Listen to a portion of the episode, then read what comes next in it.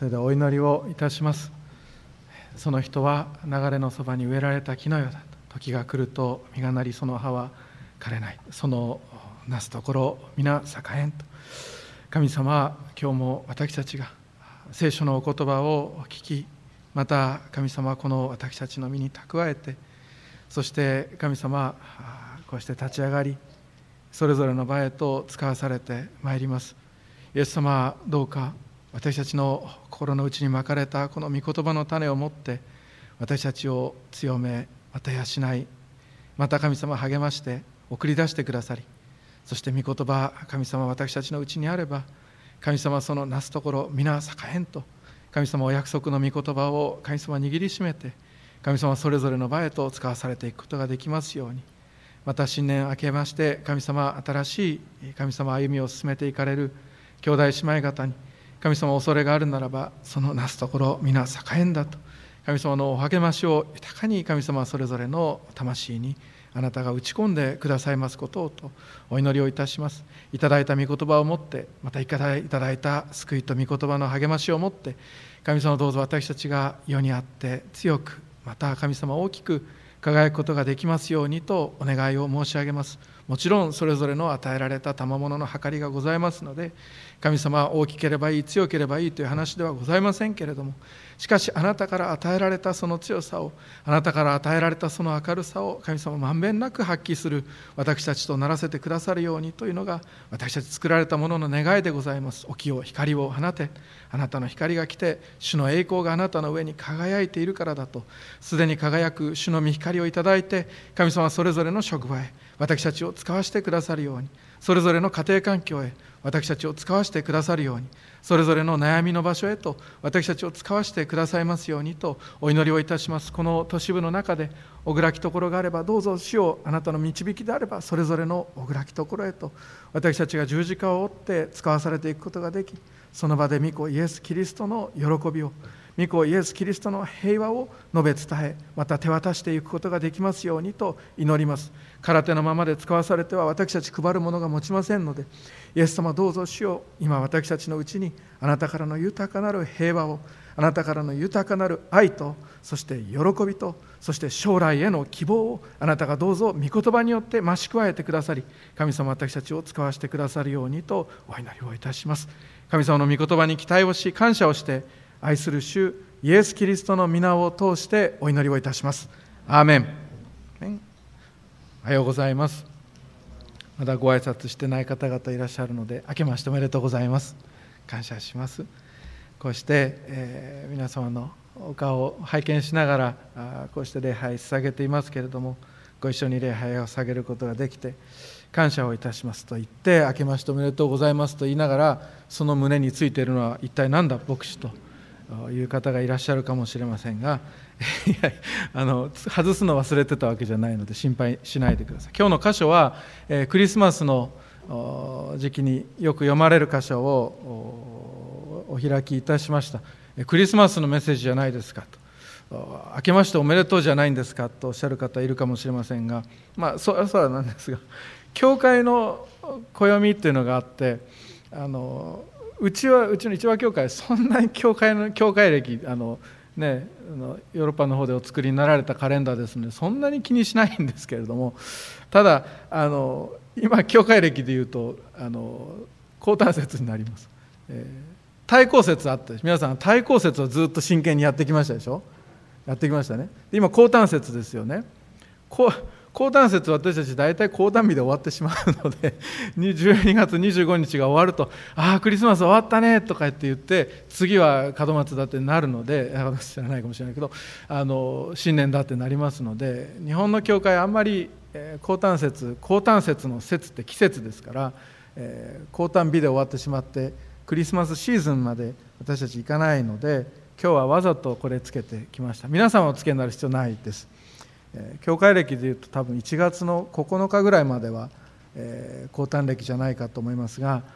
あ高端節じゃないかと思いますけどもその高端節12月25日からクリスマスシーズン続いています、12月25日がクリスマスだとお祝いするのは、西方の教会で東方の教会に行きますと1月の何何日でした？8日？7日ですね。7日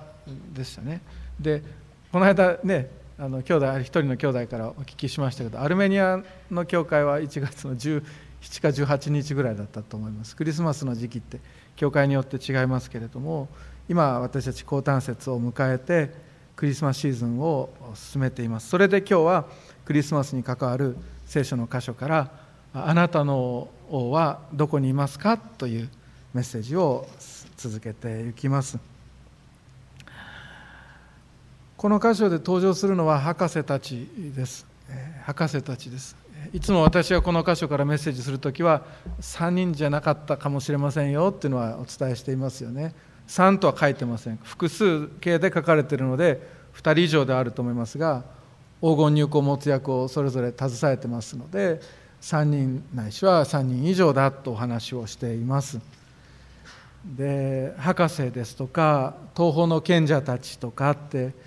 呼ばれたりする一人一人です。もともとの言葉で読んでいきますとマジックありますでしょ？マジックの語源となったマギマギたちと呼ばれるあのこの天体のことを研究し続けてきた天文学者たちがこの遠く東方から旅をしてイスラエルにやってくるわけです。このイスラエルのその遠い遠い東の地方からはるばるイスラエルの南部のベツレヘムユダヤ地方にあるベツレヘムにまで、えー、そのベツレヘムの小さな村です、えー、小さな村に向けて丘陵地帯で丘があってでそんなに密集した家々が並んでるわけではないその村に向かって隊列を組んでやってくるわけであります。当時のこのイスラエルそれからあの地中海イタリアも含めて地中海の地域今日祈りのテキスト地図付きで配ってますから後でご覧になったらいいと思いますがあの地中海地方っていうのは当時はローマ帝国が牛耳っていました。でイスラエルももちろんそれのその例外ではなくてですねローマ皇帝がいろんなことを決めてそしてイスラエルにいろんなことを命じていたというのは私たち歴史を通してもまた聖書を通してもよく分かっていることです。だってローマ帝国からイスラエルに総督が送られてきたんでしょ？総督の名前はポンテオ・ピラトでした。そのピラトの言う通りにしなくてはなりませんでしたしそのローマ総督のポンテオ・ピラトがこのイスラエル地域の平和を祭りの日になると大騒ぎが起こるからって言ってわざわざエルサレムまであの日来ていたっていうのを私たちは歴史を通して知っていることであります。そのローマ皇帝からイスラエルの地域ユダヤの王としてこの地域を治めさせてもらっていたのはいろいろな歴史的な建築を残したヘロデ大王と呼ばれる人物でした。でそのやったことがとにかく大きいので大王と呼ばれる一人になっていますけれどもヘロデ大王です。そのヘロデ王がいる宮殿の入り口ヘロデ王の宮殿ありましたけどもその宮殿の入り口に高級車が列になって止まるところを想像して見ていただけたらと思います。サングラスをかけた耳に無線機をつけているボディーガードたちがその高級車のドアを開けます。そのドアを開けてもらって降りてきたのは歴史ある東方の国の要人たち。マギたち東方の博士たち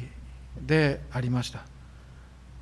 マギたちって天文学なんでしょって言ったらただの大学教授じゃないんです。彼らはその国の政治に深く関わるいわゆる VIP の人たちだったことであります。一節。イエスがヘロデオの時代にユダヤのベツレヘムでお生まれになった時見よ東の方から博士たちがエルサレムにやってきてこう言った。ユダヤ人の王としてお生まれになった方はどこにおられますか？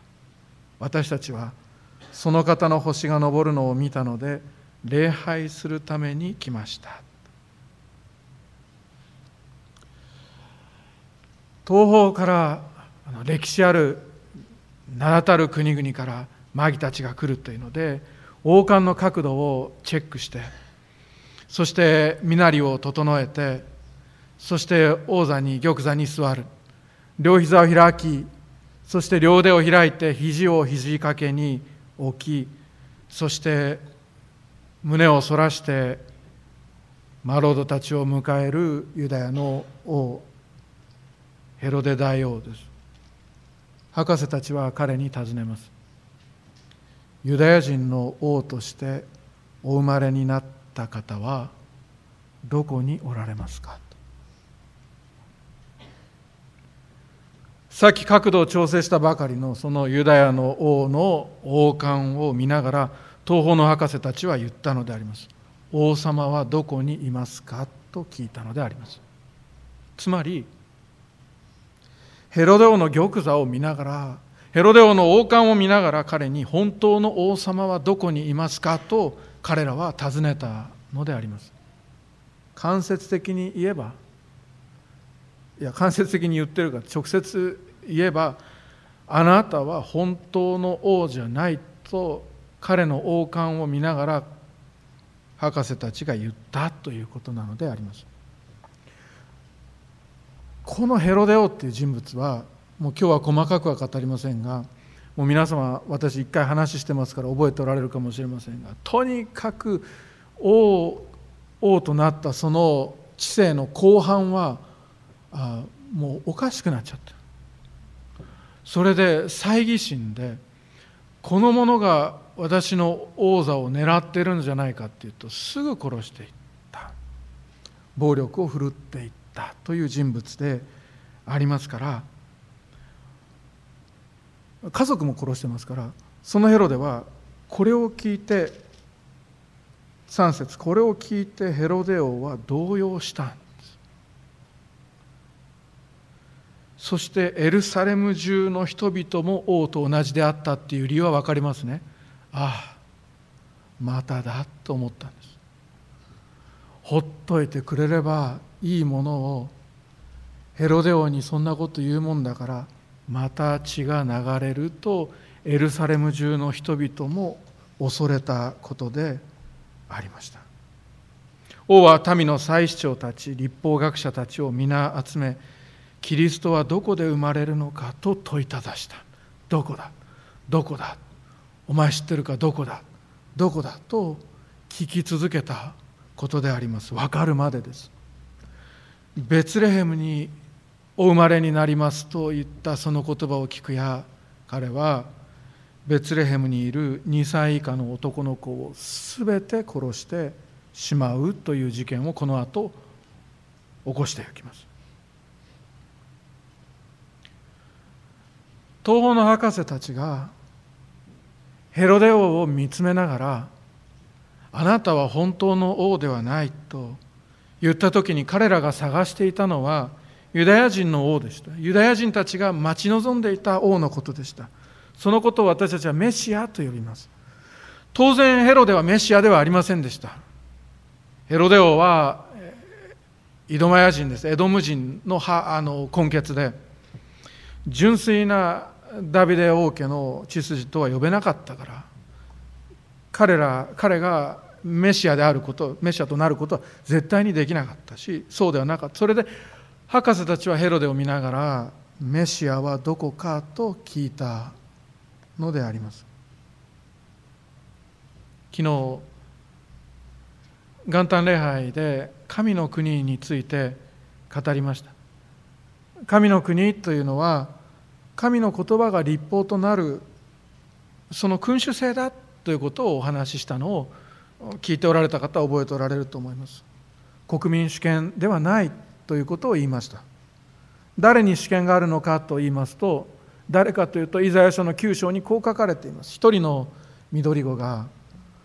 私たちのために生まれる。一人の男の子が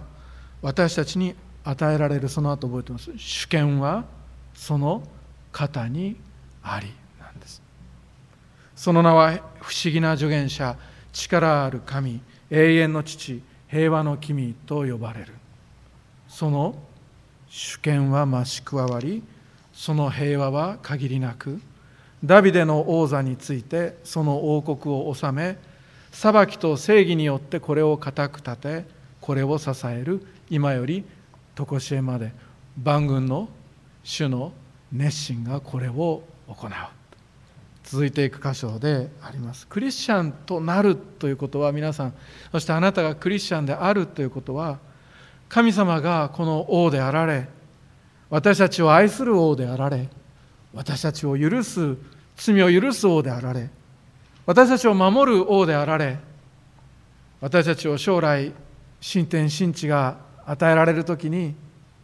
神の国で命の書に名の記されているもののところに神の国で土地の相続を与えてくださるお方であるということを私たちが信頼することなんですよね。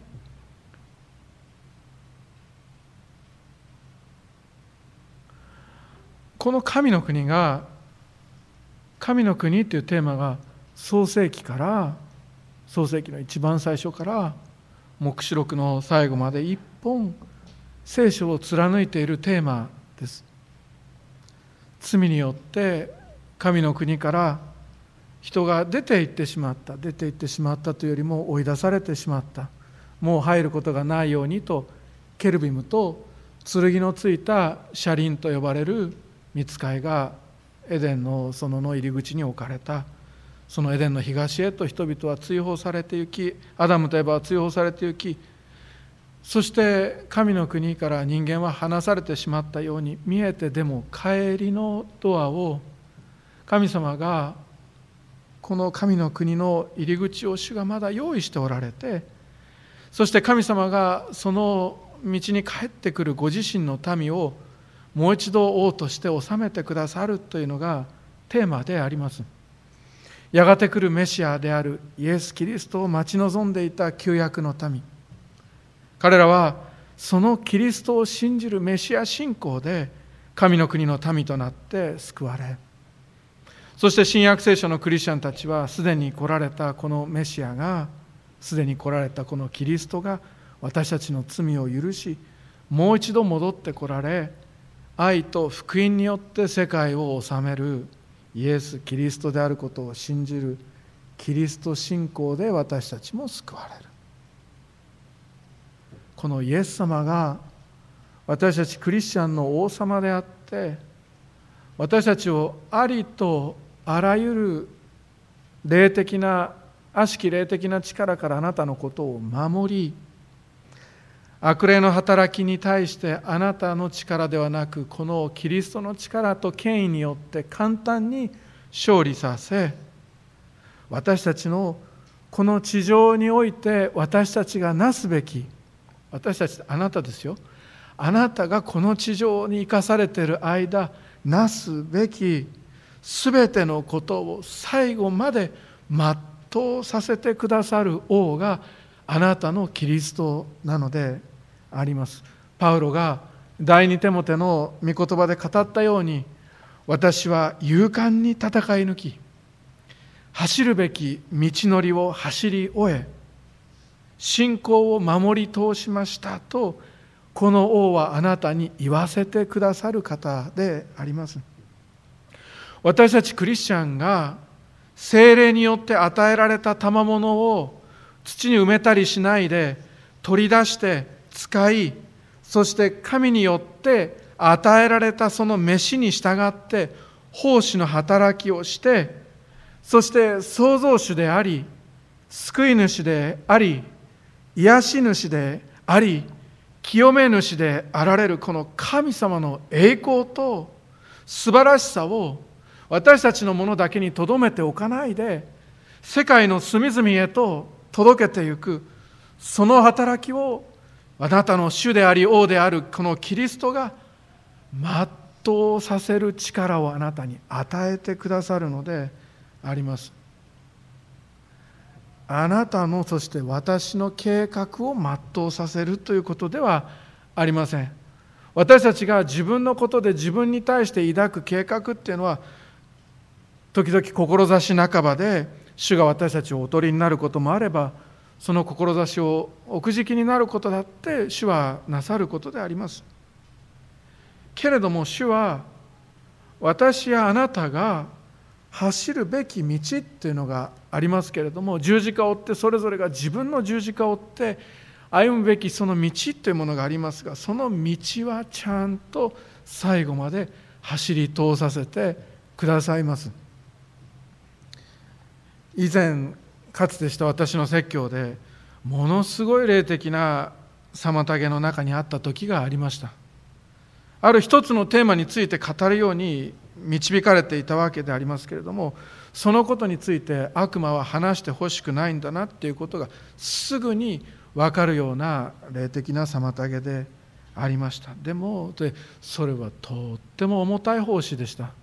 とっても重たかった。んで目に見えないその向かい風の中を語り続けるような気持ちでありました。でもその後録画されたものを見てみたんですけれどもそんなふうにはとっても見えない。でそんなふうにはとっても見えないんで皆さんお気づきになっておられなくてよかったなと思いましたけれども本当に途中でやめろというそういう妨げの中を語ったことでありました。そのメッセージ途中でやめろ途中でやめろというようなそうした戦いであります。その説教を途中で捨てろと。そうささやく霊的な妨害の中を最後まで語りきったことがあります。帰ったらぐったりでぐったりで動けなかったしばらく。その日私にでも与えられていた神様の使命は全部やりました。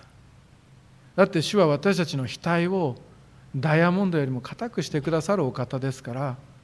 私たちに与えられた主の飯は全うする力を主は与えてくださいます。そうした戦いっていうのは誰に邪魔されたとか人ではないんですね。空気でも雰囲気でも音響でも何とかでも照明でもそういうものに邪魔されたとかそういうことではないわけです。皆さんの生涯の中にも今日体験を話していきますが何とも言えない霊的な戦いの中を歩まされることがあります。けれども主がお与えになったあなたの飯をあなたは全うすることがちゃんとできます。なぜならあなたにはあなたのことをバックアップしてカバーして守って力づけ押し出しそして守り続けあなたの右の手を守り続ける盾となる王がいらっしゃるからであります。私は思います。私たちの王様であるイエス様は勝利者であられますからこの誠の王であるイエス様につく者に主は力を与えてくださいます。走るべきことがあるんだったらこの勝利者イエスは必ず走り終えさせてくださいます。もしあなたに語るべきことがあるんであればこの勝利者イエスはちゃんと最後まで語らせてくださいますし他に何がありますか？もしあなたに与えられているなすべき働きがあるならば主はその道を必ず最後まで走り通させてくださいます。障害物がどれだけあったとしてもです。向かい風となる出来事があなたの身に体に健康に起きたとしてもです、えー、妨げとなる事柄があなたの歩む道にことごとく起きてきてあなたがもう自分に自信を失ってため息をついてそしてああと思うようなことが何度となく連続で起きたとしても主はあなたの王としてあなたに与えたその飯を全うさせてくださいます。私のメッセージのことで言えばその妨げとなったのがどんな例であるのかあるいは例ではなくて面白いことを語って皆さんを喜ばせたいと願う私の肉だったのかわがままだったのかあるいはその日の浮き沈みする感情であったのか分かりませんけれどもしかしながらそうした妨げが途中でこのテーマについて語るメッセージをやめろと言ってきたとしても兄弟姉妹悪魔は私の王じゃないんです。どんなに私に与えられたメッセージを途中で止めろと私の肉が私に命じたとしても私の肉さえも私のわがままなこの中心自己中心な考えさえも私の王ではありません。私は11歳の時にもう今から30年以上も前37年以上前にとっくに私は自分の人生の王座を降りました。もう降りたんです。私が王じゃないんです私の人生の。ですからこの私の牧師としての働きの王はあの時私の人生の王座についてくださった主イエス・キリストなのであります。個人の体験ではありますがそれでも皆さんに当てはめてもいいと思います。クリスチャンになられた兄弟姉妹いますかって言ったらみんなそうだそりゃ。でもクリスチャンになられたんでしょ？あなたの心の王座もあなたの人生の王座もあなたはもうとっくに降りたはずです。あなたを支配するのはあなたの肉でもなければあなたをかつて苦しめた悪霊でもありません。あるいはどんな人物でもない。あなたの王は一人ただ主イエス・キリストであります。こういうふうにして私たちの王は私たちではないし私たちの王はあくまでも悪霊でもないというそうした霊的な悟りをいただいて一年を始めていくことっていうのはクリスチャンにとってとっても大切なことです。今日体験をどんどん語っていきます。今日昔のメッセージです。昔昔の昔一幕のメッセージです。清め派のメッセージをします。先日の青年会でもそうです。私一つのことを計画してました。けれどもその計画を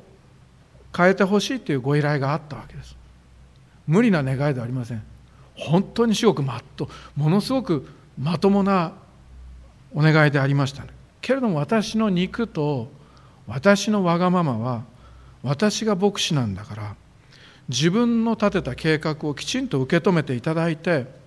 その上で無理にでも実行したいと考えたわけであります。それで私はその後そのためにどんな説得をしようかどんな説明をすれば聞いていただけるかと思い巡らしたわけであります。しかしね兄弟姉妹でもその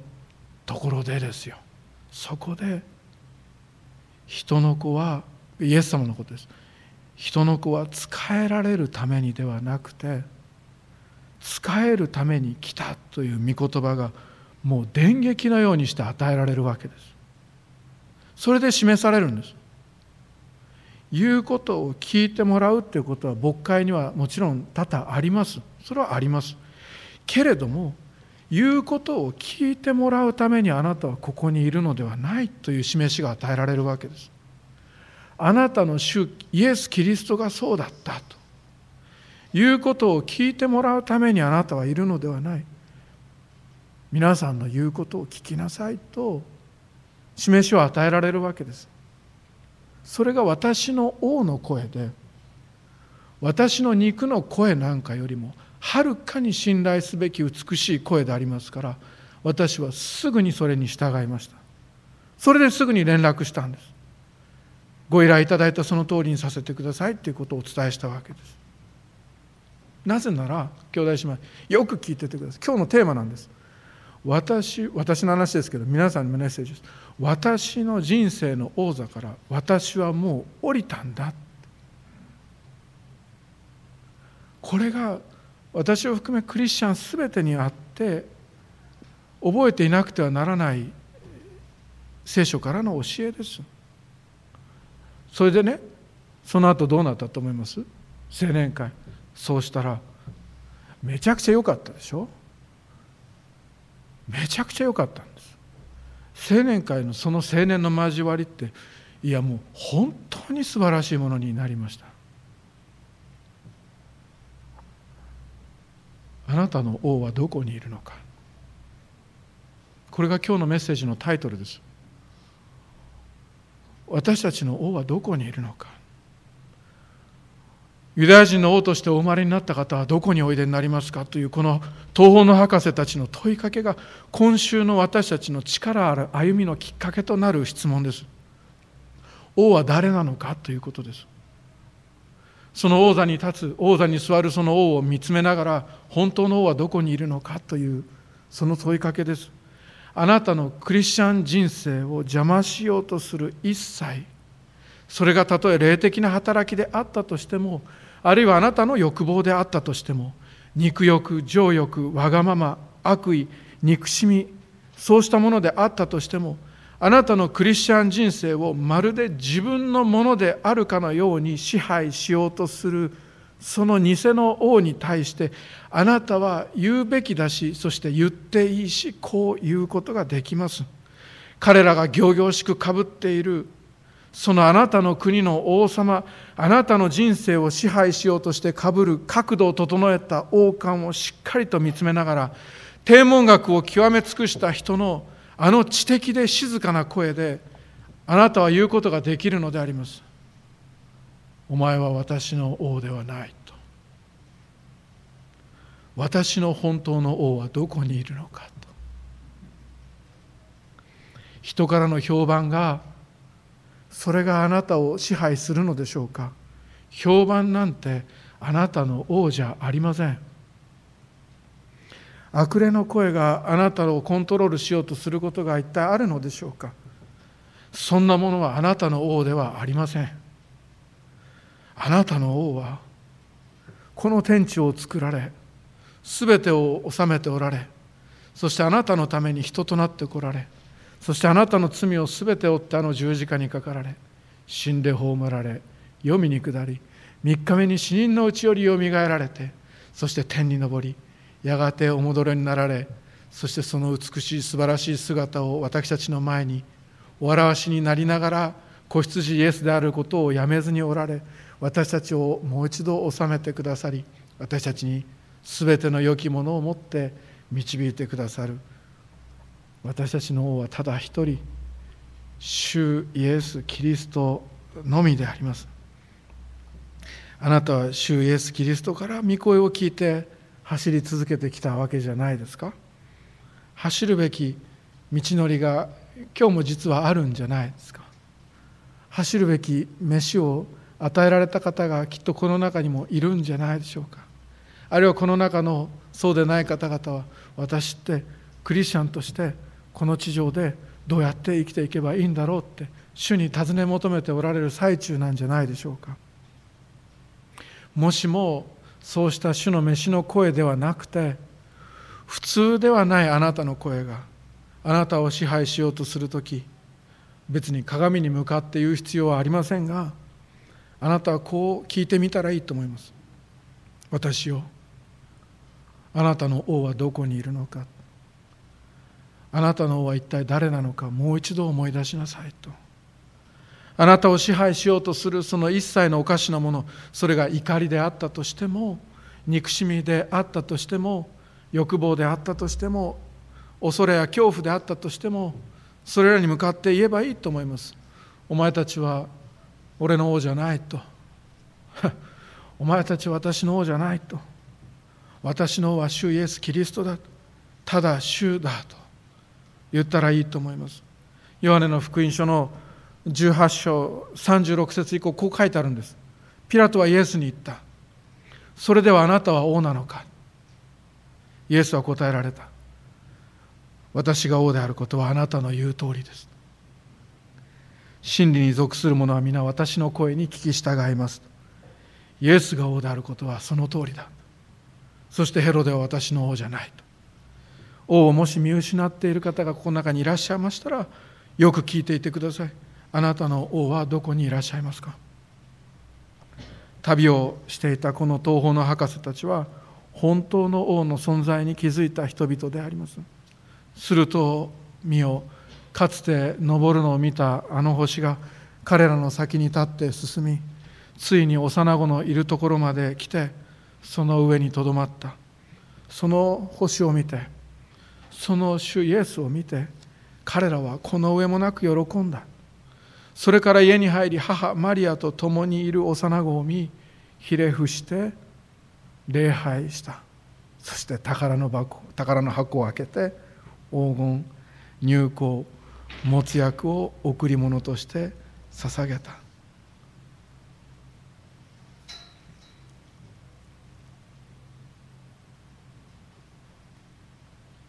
あんたなんか本当の王じゃない。私のはどこにいるのかと。そう尋ねた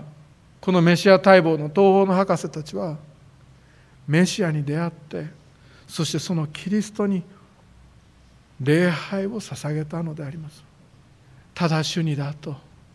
このお方にだと。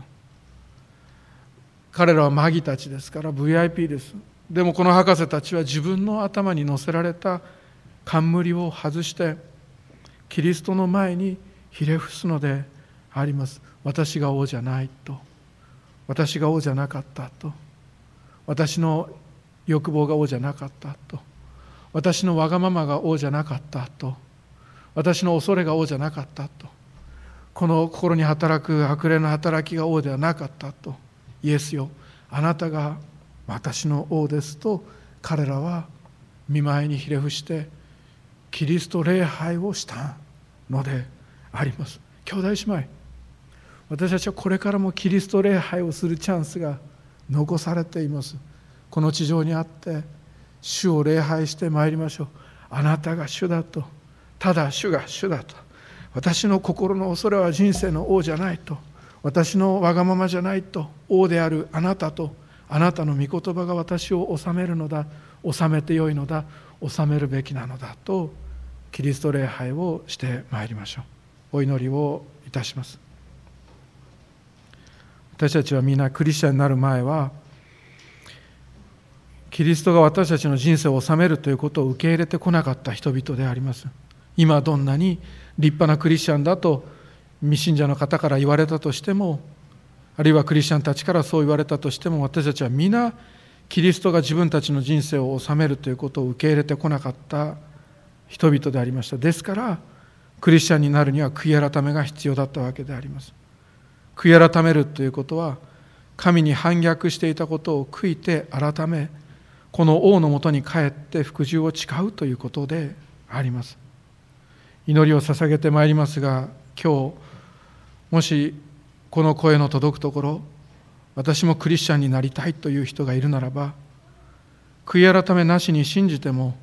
神の国の国民になったことにはなりません。神の言葉にことごとく腹を立てていたり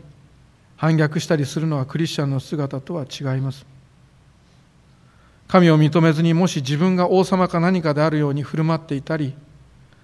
自分の思い通りに人生がならなかったらキリストに怒りを燃やし